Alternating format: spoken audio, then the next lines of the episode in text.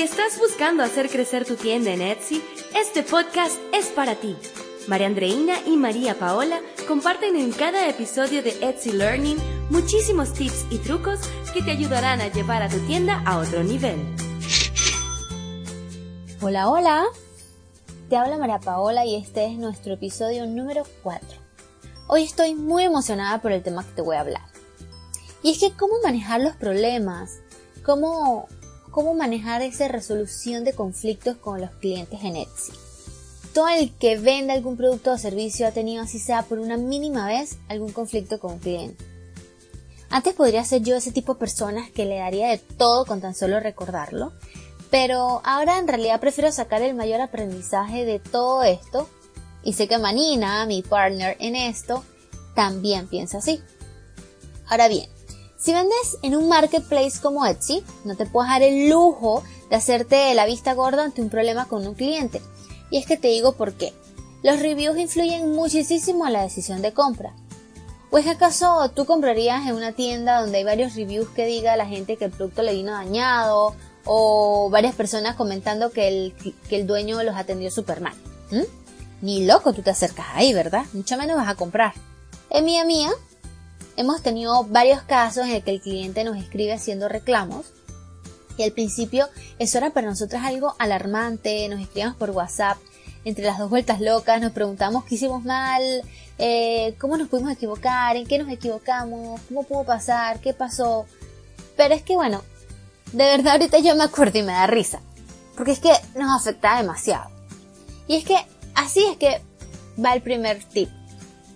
No te lo tomes personal. No te lo tomes personal, mira, el, cliente puede decir mil barbaridades, porque bueno, hay clientes difíciles, pero eso no puede afectarte a ti personalmente. Si el cliente te escribe de una forma grosera, golpeada, lo peor que tú puedes hacer en ese momento es responder al instante. Espera que la situación se enfríe y luego que estés en calma, revisa la situación y ahí detectas el problema qué pasó realmente, por ejemplo, el paquete no llegó, bueno, revisa el tracking number, eh, el pedido llegó mal, bueno, revisa el pedido con lo que se mandó, evalúa cada proceso antes de contestar. Y ahí viene mi segundo consejo, contesta con base, con propiedad. Por ejemplo, el caso de los paquetes que no llegaron, puedes saber con exactitud qué pasó y si se entregó o no. Y así con cada proceso ten constancia de cada parte de la venta. En el caso de nosotras, como son pedidos personalizados, pues Manina cada vez que graba una pieza le toma foto y me las manda para yo eh, subirlas en los stories y para todo el contenido de las redes sociales y de la página web y también de Etsy. También estas son las que se usan para los listings.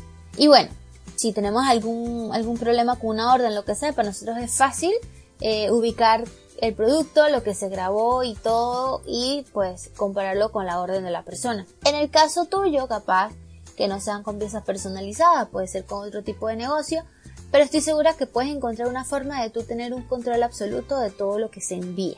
También hay veces que uno sin querer pues escribe golpeado, escribe como tough. Y bueno, en el caso de nosotras, sobre todo al principio, no sabíamos qué hacer, ni cómo contestar, eh, o cómo manejar la situación porque no, teníamos la experiencia. Y era mi esposo que nos ayudaba. Yo recuerdo que Marina y yo nos escribíamos por WhatsApp y veíamos, nos mandábamos screenshot con, con los mensajes y todo esto. Y yo le decía a él, oye amor, sabes que tenemos un caso de resolución de conflictos en Etsy. ¿Podrías ayudarnos, porfa?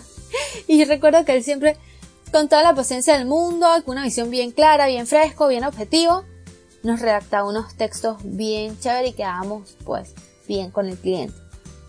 Estoy segura, mientras que agarras la experiencia de, todo este, de toda esta parte de resolución de conflictos, pues que, si le preguntas a alguien de tu entorno que, te dé un consejo que, o que te dé su opinión a ver cómo manejaría esa situación, de verdad que estoy segura que te, que te pueden dar un buen consejo y puedes sacar algo muy bueno de ahí.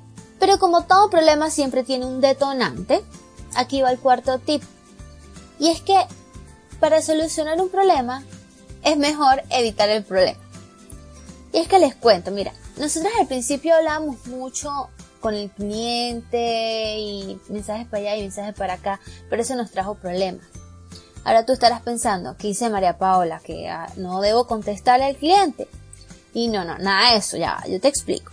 Habla, claro que sí. Tú tienes que tener tu canal abierto comunicación con el cliente, pero puntual. Una vez tuvimos un, un y trae con un cliente porque quería algo en específico grabado una pulsera. Pero luego de haberlo puesto en la orden, nos escribe por mensaje directo y nos dice que no, que no quería eso, que quería era otra cosa. Y bueno, nosotros, ah, no, perfecto, ¿qué es lo que quieres grabado y tal? Y recuerdo que fueron como 38 mensajes para allá y para acá. Y resulta pasaron los días, ella ya había recibido su orden y nos llega la notificación de un review grave, fatal, terrible, de una estrella. Nosotros nos íbamos como muriendo. No, nos decían en el review que eso no era lo que ella quería. Estuvimos en conversación con ella y, ¿sabes? Siempre tratando de conseguir una, una solución para todo. Pero bueno, de ahí aprendimos que hay que apegarnos a lo que dice la orden de compra y ya. Y como el último consejo de hoy, el cliente siempre tiene la razón, por más cliché que suene. Y que mira, realmente hay muchas veces que es nuestra culpa que entre tantas órdenes que tenemos pues algún error se va. Sin embargo, mm, no es de caer en quién tiene la culpa o no, sino es de brindar una grandiosa e inolvidable experiencia compra al usuario. Así que, que te, te doy como consejo que ten como regla de oro siempre buscar una solución al cliente. Así te implica una pérdida, entre comillas, que bueno, que se tenga que enviar un producto nuevo, porque bueno, su, su compra no parece, o que le llegó algo que realmente no le gustó, pues bueno, uno trata de complacerlos, de que queden felices, de mandarle un regalito, mm, otro producto gratis, a mitad de precio, algo, algo, siempre como que conseguir una forma que el cliente quede feliz y que la experiencia de compra sea agradable, que nos recomienden y sobre todo que nos dejen un buen review, que como ya les había comentado anteriormente, es vital para nuestra tienda. Así que ya sabes, hagamos que la experiencia del usuario sea inolvidable, porque de esa primera experiencia pueden venir hasta 5 ventas más. Y esto fue todo por hoy.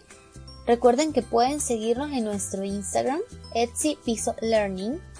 Ahí podrán encontrar muchísima información de valor para vender exitosamente.